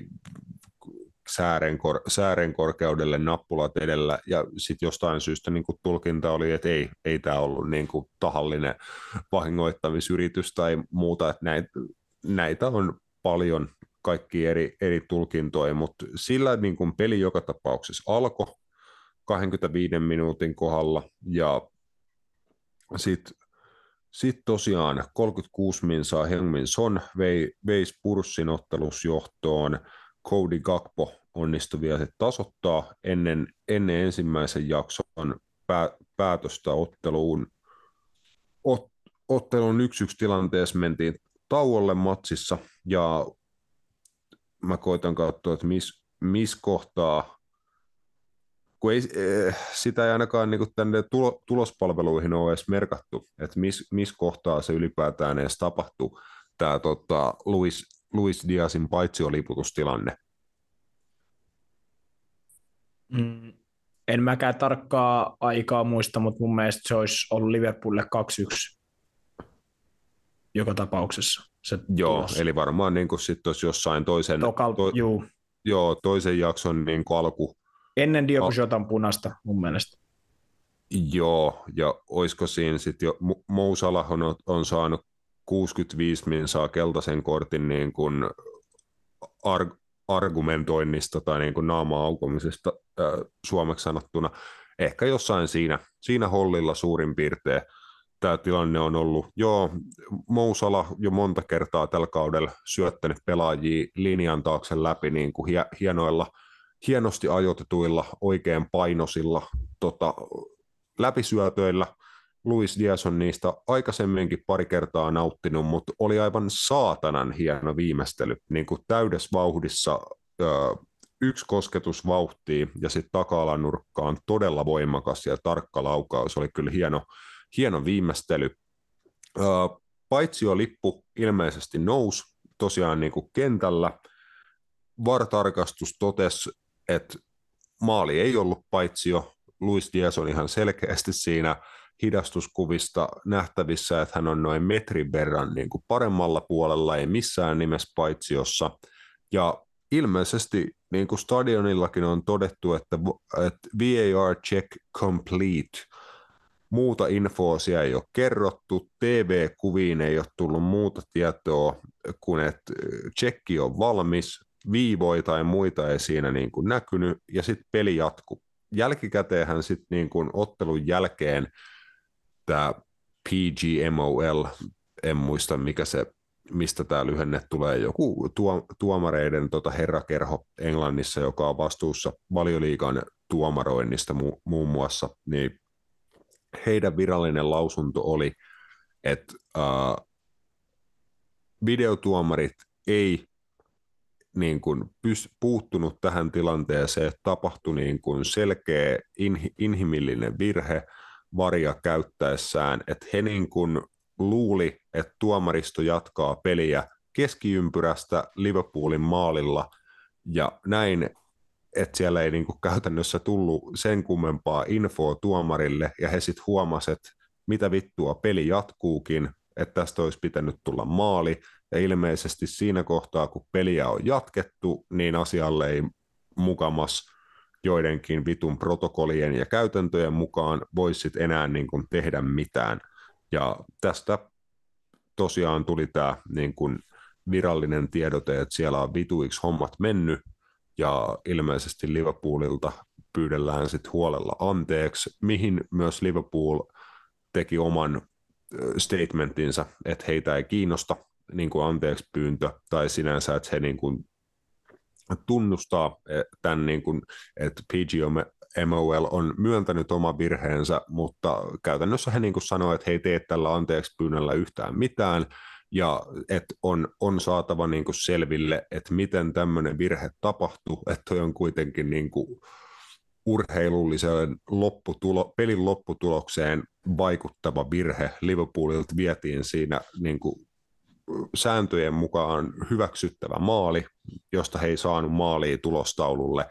Sen vaikutus voi olla potentiaalisesti esimerkiksi rahassa mitattuna saatanan iso, jos se vaikuttaa Liverpoolin sijoitukseen kauden päätteeksi tai jotain niin kuin tämmöistä, mutta siis olihan toi ihan niin kuin käsittämätön juttu, että niin kuin miten Valioliigassa voi niin kuin tapahtua tällaisia asioita. Joo, se meni vihkoon ja ilmeisesti, just niin kuin sanoit, niin siinä oli ollut se, että VAR-kopissa oli ollut ymmärrys siitä, että se maali hyväksyttiin, vaikka se liputettiinkin paitsiona ja sitten siihen ei puututtu sen takia ja sitten siinä oli näin, noin ei saisi käydä, mutta olen nyt sitten vähän kuitenkin kanssa siitä, että ei Liverpoolin mun mielestä niin kuin seurana oma vähän ollut silleen ehkä huvittunut siitä, että tuossa nyt tehtiin, kun eikö siellä lukenut joku, että we are exploring all options ja jotain, niin kuin mitä vittua, tai siis niin kuin, mitä te meinaatte niin kuin kartoittaa, tai siis silleen, että joo, se tilanne meni perseelle, te hävisitte 2-1, teidän omalla maalin lisäajalla, mikä on tietenkin niin kuin ihan just, että totta kai se voi perustella, että hävisitte sen takia, jos se sarjasijoitus jotenkin nyt ton takia, niin kyllä mä ainakin toivon niin, että mä en kuule yhtäkään ihmistä, kuka sanoo ensi niin kuin toukokuussa, että tämä oli syy, miksi Liverpool sijoittui näin huonosti tai näin ja näin ja näin tai jotain. Jos se maksaa niille jotain mukaan, niin mä väitän, että se ei ole yksi peli.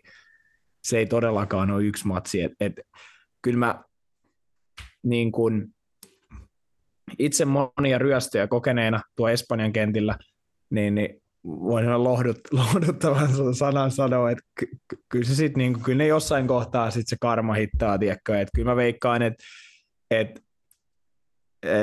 kyllä Liverpool tästä niin kun sitten jotenkin niin kun saa sen moraalisen voittonsa jossain kohtaa. Tai niin mä ainakin niin kuin toivon, mutta en mä ehkä ihan niin kuin sitä lähinnä vaan niin kuin seuran niin kuin reaktio. Mä ymmärrän sen, että se on näin, mutta tämä ei ollut mitenkään nyt, niin kuin, tiedätkö, että tämä olisi tapahtunut vitusti aikaisemmin, tai tämä oli jotenkin nyt semmoinen, että tämä maksoi niille tässä kohtaa jotain. Jos tämä olisi ollut sitten siellä huhtikuussa, ja tämä olisi vienyt vaikka ne top 4 ulkopuolelle tai tiputtanut ne mestaruusrunista, niin sitten mä ymmärrän. Mutta nyt me ollaan helvettis, no tässä oltiinko vielä syyskuun puolella, oltiin. Niin eihän tämä nyt niin kuin, tiedätkö, ollut mun mielestä semmoinen, että olisi pitänyt ihan noin hiilänä käydä. Mä oon siitä niin kuin sen puolesta eri mieltä, että mun mielestä toi virhe on vaan niin kuin, toi tapa, millä toi virhe tapahtui, on niin kuin ihan käsittämätön, ja se ei mun mielestä ole niin kuin hyväksyttävää. Se nyt niin kuin puhutaan siitä, että minkä luokan pelejä tuo pelataan, minkälaiset panokset siinä on, toi näkyy niin kuin ympäri maailmaa, niin jos siellä on, niin kuin puhutaan maailman parhaasta jalkapalloliigasta, valmentajien, pelaajien ja kaiken muun niin kuin touhun puolesta, niin ei siellä voi sit saatana olla niinku tommoset piiritason vitun suharit käyttämässä noita videoita ja tekemässä noita päätöksiä. Et jos paitsio on kuitenkin, siihen pitäisi olla tuolla niinku teknologia, millä ne pitäisi olla mahdollista saada käytännössä kerta kerrasta oikein. Ja muistetaan vielä se, että jostain syystä Valioliigassa on tehty semmoinen päätös, että sitä semi-automatisoituu paitsiosysteemiä, mitä vaikka MM-kisoissa käytettiin, missä niin kuin tehdään tämmöinen joku 3D-mallinnos, pystytään tosi tarkasti mittaamaan se hetki, milloin pallo lähtee, ja sitten onko siellä niin kuin joku rintakarva paitsiossa vai ei, niin se näkyy hienosti siinä niin kuin grafiikassa. Niin minkä takia sitä systeemiä vaikka ei ole käytössä Valioliigassa, miksi siellä piirrellään näitä vitu viivoja, ja niin kuin se, että niin kuin Liverpool ottaa tämän asian tässä kohtaa esille, niin se ehkä pakottaa tämän tuomarijärjestelmän tekee jotain tälle asialle vielä tässä kenties kauden aikana, että näitä niin kuin vastaavia juttuja ei tule hirveästi, koska toi on niin kuin, mun mielestä sitä ei voi antaa anteeksi, jos otteluiden tulokset niin kuin muokkaantuu sillä, että tuomarit ei osaa käyttää laitteita, jota heille on annettu käytettäväksi, tai siis oli se sitten kommunikaatiokatkos siinä välissä tai niin kuin mitä tahansa. Ne kaikki kommunikaatiovitun mallit ja protokollatkin olisi pitänyt olla niin tarkkaan niin kuin hakattu, että tämmöisiä asioita ei niin kuin voi tapahtua. Niin siitä voi olla hyötyä isommassa kuvassa niin kuin kaikille, että tuomarin niin kuin toiminta joutuu vastuuseen näistä virheistä, silleen, että ja just, että jonkun yhden maalin tai yhden pisteen merkitys voi olla aika iso. Liverpool on hävinnyt 2 kertaa tässä viime vuosina Man Citylle pisteellä Valioliigan mestaruuden, kun he on molemmat painanut yli 90 pisteen kausiin, niin kyllä se yhden voiton merkitys voi niin kuin vaikka semmoisessa tilanteessa niin kuin pahimmassa tapauksessa tulla sit niinku esiin. Se just mitä sanoit, niin eihän tietenkään se niinku sit kaikki niinku ei voi sanoa, että sen takia hävittiin, että Tottenham pelissä meni vituiksi se yksi paitsioliputus, mutta käytännössä niinku näin voi melkein niinku tapahtua. Et mun mielestä se on ihan ok, että tämä asia otetaan niinku aika pirun vakavasti, koska toi on niinku sen tason puuhastelua, että ei sen vaan pitäisi olla niinku mahdollista. Joo, se on ihan just näin. Enemmän ehkä mä sitten vielä niinku pari niinku semmoista, että eihän Liverpoolia kiinnosta, mä oon ihan varma siitä, että heitä ei kiinnosta vittuukaan, että muuttuuko se linja muissa matseissa, vaan tässähän on niinku se, että se on vaan, he haluaa niinku itselleen sen, niin kuin, että hommat muuttuu. Heitä ei vittuukaan kiinnosta, jos vaikka ensi viikolla Tottenhamin ja Chelsean pelissä nähtäisiin se, että Heung-min Son tai Mihailo Mudryk niin ei olisi paitsi, jos tekee maalin, niin tuskin Liverpool olisi siitä, että no vittu näin, tiedätkö, ei kiinnosta paskaakaan. Niin, toi on ehkä vähän sit, mikä se aina se tietynlainen raadollisuus näissä jutuissa, mikä mua aina häiritsee, koska eihän joukkueet halua mitään muuta kuin itselleen. Eihän Liverpool ollut tossa, että tämä on Valioliigan ongelma ja että tässä pitäisi kaikkia niin kuin nyt muuttaa, että muissakin peleissä nähtäisiin parempia tuomioita. Ei tietenkään. Ei niin olisi tehnyt kukaan muukaan. Et se on ehkä se, niinku, ja sitten tietenkin, jos meillä ei olisi tätä vitun videojuttua, jos tämä tuomio olisi vedetty vanhaan malliin, eli Simon Hooper olisi tässä nostanut, tai linjamies olisi nostanut lipun pystyyn, ja sitten se olisi ollutkin, että olisi liputettu paitsioksi, ei olisi ollut paitsio, miten sitten tätä hommaa olisi niinku arvioitu taas, ja ketä siitä olisi niin kuin nostettu tai kenen pää olisi laitettu pölkylle, niin nämä on vähän tämmöisiä ikuisuuskysymyksiä. Siitä on ihan tismalleen, että näitä juttuja ei voi sattua tuollaisessa sarjassa, missä pyörii noin isot rahat. Että jos sanotaan, että ton liigan häntäpään jengillä on enemmän fyrkkaa kuin monien sarjojen keskikastin kautta lukunottavat niitä ihan parhaita, niin kärkiseurojenkin jengeillä. Niin siitä on ihan tismalleen samaa mieltä, mutta ehkä se niin kuin jotenkin, sä näet sen eri tavalla, totta kai mä ymmärrän sen, koska sä Liverpool-ihmisenä, niin totta kai mä ymmärrän sen. Niin mäkin varmasti näkisin, jos se koskettaisi mun joukkuetta ilman muuta.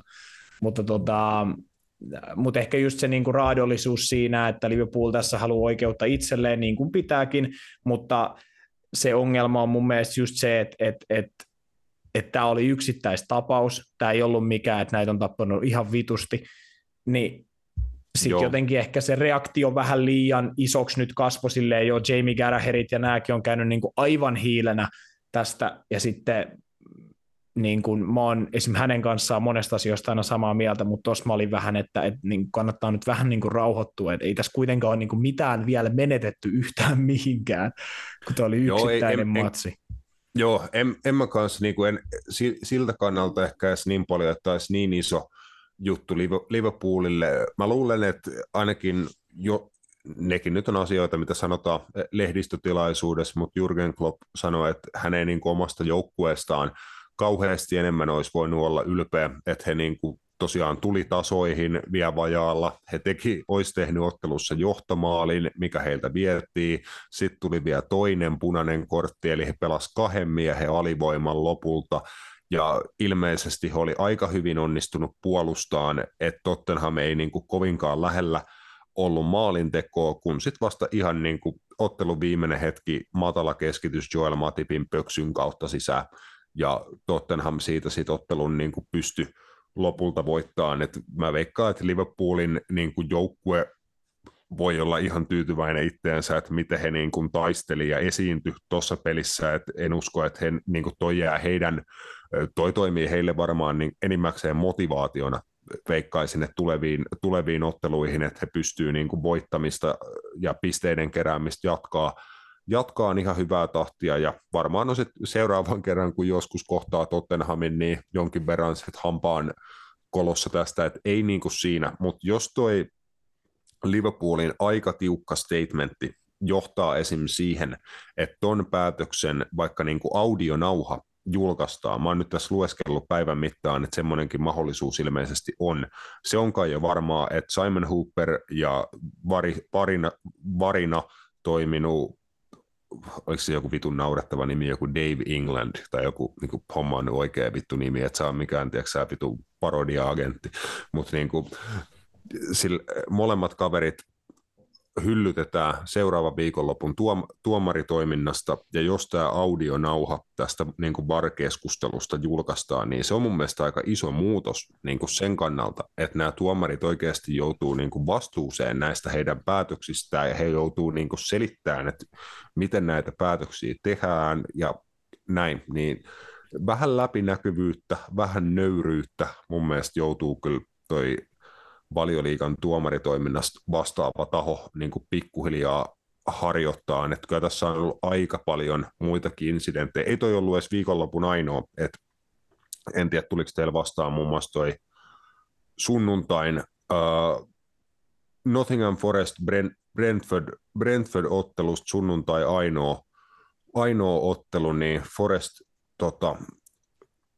pystyi ottaa 1-1 tasapelin, mutta siellä oli paljon niin kuin mielenkiintoisia tilanteita. Muun muassa Brentfordin Johan Wissaa kohtaan toi Forestin maalivahti Matt Turner.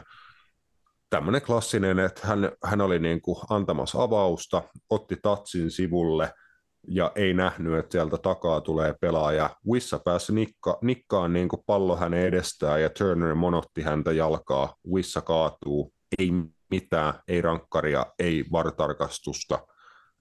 Niin kuin mun mielestä silleen aivan täysin 110% rankkaritilanne, mutta näitä on tullut aika paljon ja mun mielestä ihan aiheellista, että niin kuin vittu jotain tälle asialle pikkuhiljaa pitää alkaa tapahtua. Musta tuntuu, että se on tosi helposti menee siihen, että tai just toi, että audionaut julkaistaan, niin sehän on niin kuin poikkeuksellista, mutta tuleeko sitten konkreettisesti taas tapahtuu yhtään mitään muuta kuin, että hyllytetään nämä kaverit joksikin aikaa. Ja sitä myös niinku pelkää, että toivottavasti niinku tapahtuu jotain, koska tällä kaudella on tullut, niinku, tämä on mun mielestä mennyt kausikaudelta. Mä itse asiassa joudun syömään mun sanoja, että tuossa chattiinhän mä laitoin viikko pari sitten, että niinku, suuri osa isoista tilanteista on mennyt oikein. Tai niin itse asiassa onkin, tai niin viime viikonloppuun. Nyt mennään yli ja ympäri. Siis tätä myös tarkoittaa, että ne hyllyttää ne hetkeksi. Ja sitten kun meillä katsojilla on erittäin tunteellisia hetkiä tietenkin, että mehän ollaan jokaista tilanteesta omaa joukkuetta kohtaan yleensä silleen, että tämä on paskaa, tuomarit on paskaa, toi päätös on väärin. Mutta sitten mun mielestä just tästä kyllä ollaan varmaan aikaisemmin puhuttu, että se inhimillisyys katoaa. Ja nyt jos toi on niinku ainut konkreettinen teko, että tuomareet hyllytetään eikä tule niinku mitään muuta, vaikka niinku jotain laajamittaista koulutusta tai niinku vaikka jotain uutta titteliä jollekin helvetille, joka olisi joku VAR-spesialisti tai joku tällainen, että joku niinku oikeasti, koska musta tuntuu, että siellä ei ole oikeasti koulutettu täysin noita ihmisiä tuohon tai jotain. Jep. Toi oli hyvin sanottu. Mä just itse niinku mietin myös sitä, että on mun mielestä vähän sama, jos niinku esim. Jalkapallo pelaa, jos sä niinku möhlit jotain, niin jos sut laitetaan vaan siitä niinku penkille seuraavaan peliin ja sulle ei sanota mitään ja sit sut laitetaan taas heti pelaa seuraavassa pelissä, niin ethän sä välttämättä opi mitään. Et vähän niinku just toi sama periaate, että jos nyt Simon Hooper on hyllytetty yhden viikonlopun ja hän on sitten ensi viikonloppuun taas mukana ja ollaan vaan silleen, että joo meni vihkoon ensi viikolla paremmin, niin eihän ihmiset opi sellaisesta mitään. Mun mielestä just toi, että en mäkään ole sen kannalla, että tuossa nyt pitäisi, tiedätkö, Simon Hooper antaa fudut, tiedätkö, ei toi ollut mitään tollasta. Mun mielestä se on ihan sama pelaajille, että tapahtuu mokia, mutta se just, että heitä pitäisi niinku koittaa sit valmistaa siihen, että okei, miten tähän niinku tilanteeseen ei päädytä uudestaan. Samalla tavalla kuin valmentajat koutsaa pelaajia, että jos sä mukasit jonkun tilanteen, otit vaikka jonkun tyhmän vitun punaisen tai jonkun, niin kyllä siellä käydään keskustelua, että hei, että miten tähän tilanteeseen päädyttiin, miten tästä mennään eteenpäin ja miten tämä ei toistu. Sen sijaan, että joo, sä et pelaa enää. Ja se oli siinä. Tiedätkö, ei, niin kuin, eihän se tolleen toimi, niin mun mielestä just mitä Roope sanoi, niin se olisi nimenomaan erinomainen ratkaisu, että sinne koitettaisiin saada sitä, että ne tuomarit olisi paremmin perillä siitä, että kun heillä on kuitenkin teknologia jeesinä, mikä on ihan vitun iso apu, niin just se, että he osaa sitten myös niin kuin hyödyntää sen oikein. Tuo on kuitenkin 7 tai kohta 8 vuotta vanha keksintö. Tämä niin kuin teknologia, tähän tuli silloin 2016 niin kuin ensimmäisen kerran. Tietysti en nyt muista missä maassa, olisi ollut Hollannissa tai Norjassa tai Papuguenassa tai jossain muussa. Norjassa? En mä tiedä. Vittu, jos VAR syntyi Norjassa. En mä vaan heitä. Vittu, tässä on joku niinku vittu pielessä. Norjalla on salaliitto. Norjalla on vittu salaliitto, jos siellä syntyy VAR ja Holland, niin täällä on vittu salaliitto oikeasti. Ei, se oli oikeasti Hollannissa. Mä heti ihan päästä ja googlasin tuossa nopeasti. Sen mä ymmärrän jo, mutta vittu Norjassa. PSV ja FC Eindhovenin matsissa. 2016, joo. Et 7 vuotta, että tämä vieläkin näin niin kuin menee näin pahasti reisille, näin useasti, noinkin niin kuin selvissä tilanteissa. Jep. Se on niin kuin outoa. Et mun mielestä se on vaan niin kuin joku koulutuksen puute. Se on niin kuin mikä mulle tulisi niin kuin mieleen. Tuolla on jotain 50-vuotiaita vanhoja, sori kaikki 50-vuotiaat kuuntelijat, 50-vuotiaita vanhoja tuomareita, niin kuin eihän ne nyt ymmärrä teknologiaa vaikka samalla tavalla kuin me niinku nuoremmat. Et ne on vanhaa koulukuntaa. Noi jotkut, kelakko joku Martin Atkinson katsoo tai VARia silleen, tietokone. Mitä? Ja haluatko se ymmärtää? Sekin on vähän se ehkä se kysymys, että haluatko ne oikeasti opetella sen uuden ja niinku tämän uuden niinku kaavan mukaan, vai halutaanko siellä vähän mennä vielä sillä niinku vanhalla tuomariasenteella, että päätuomari on se, niinku, joka päättää vittu kaiken. Mikä ei enää nykyään niin toimittaa silleen, että mun sana on laki, vaikka nykyään just toi, että siellä on niin tuomari, iso tuomariryhmä tekee duunia, niin että osataan ottaa se jeesi ja osataan niin käyttää niitä juttuja oikein silleen, että tehdään ne päätökset niin kimpas.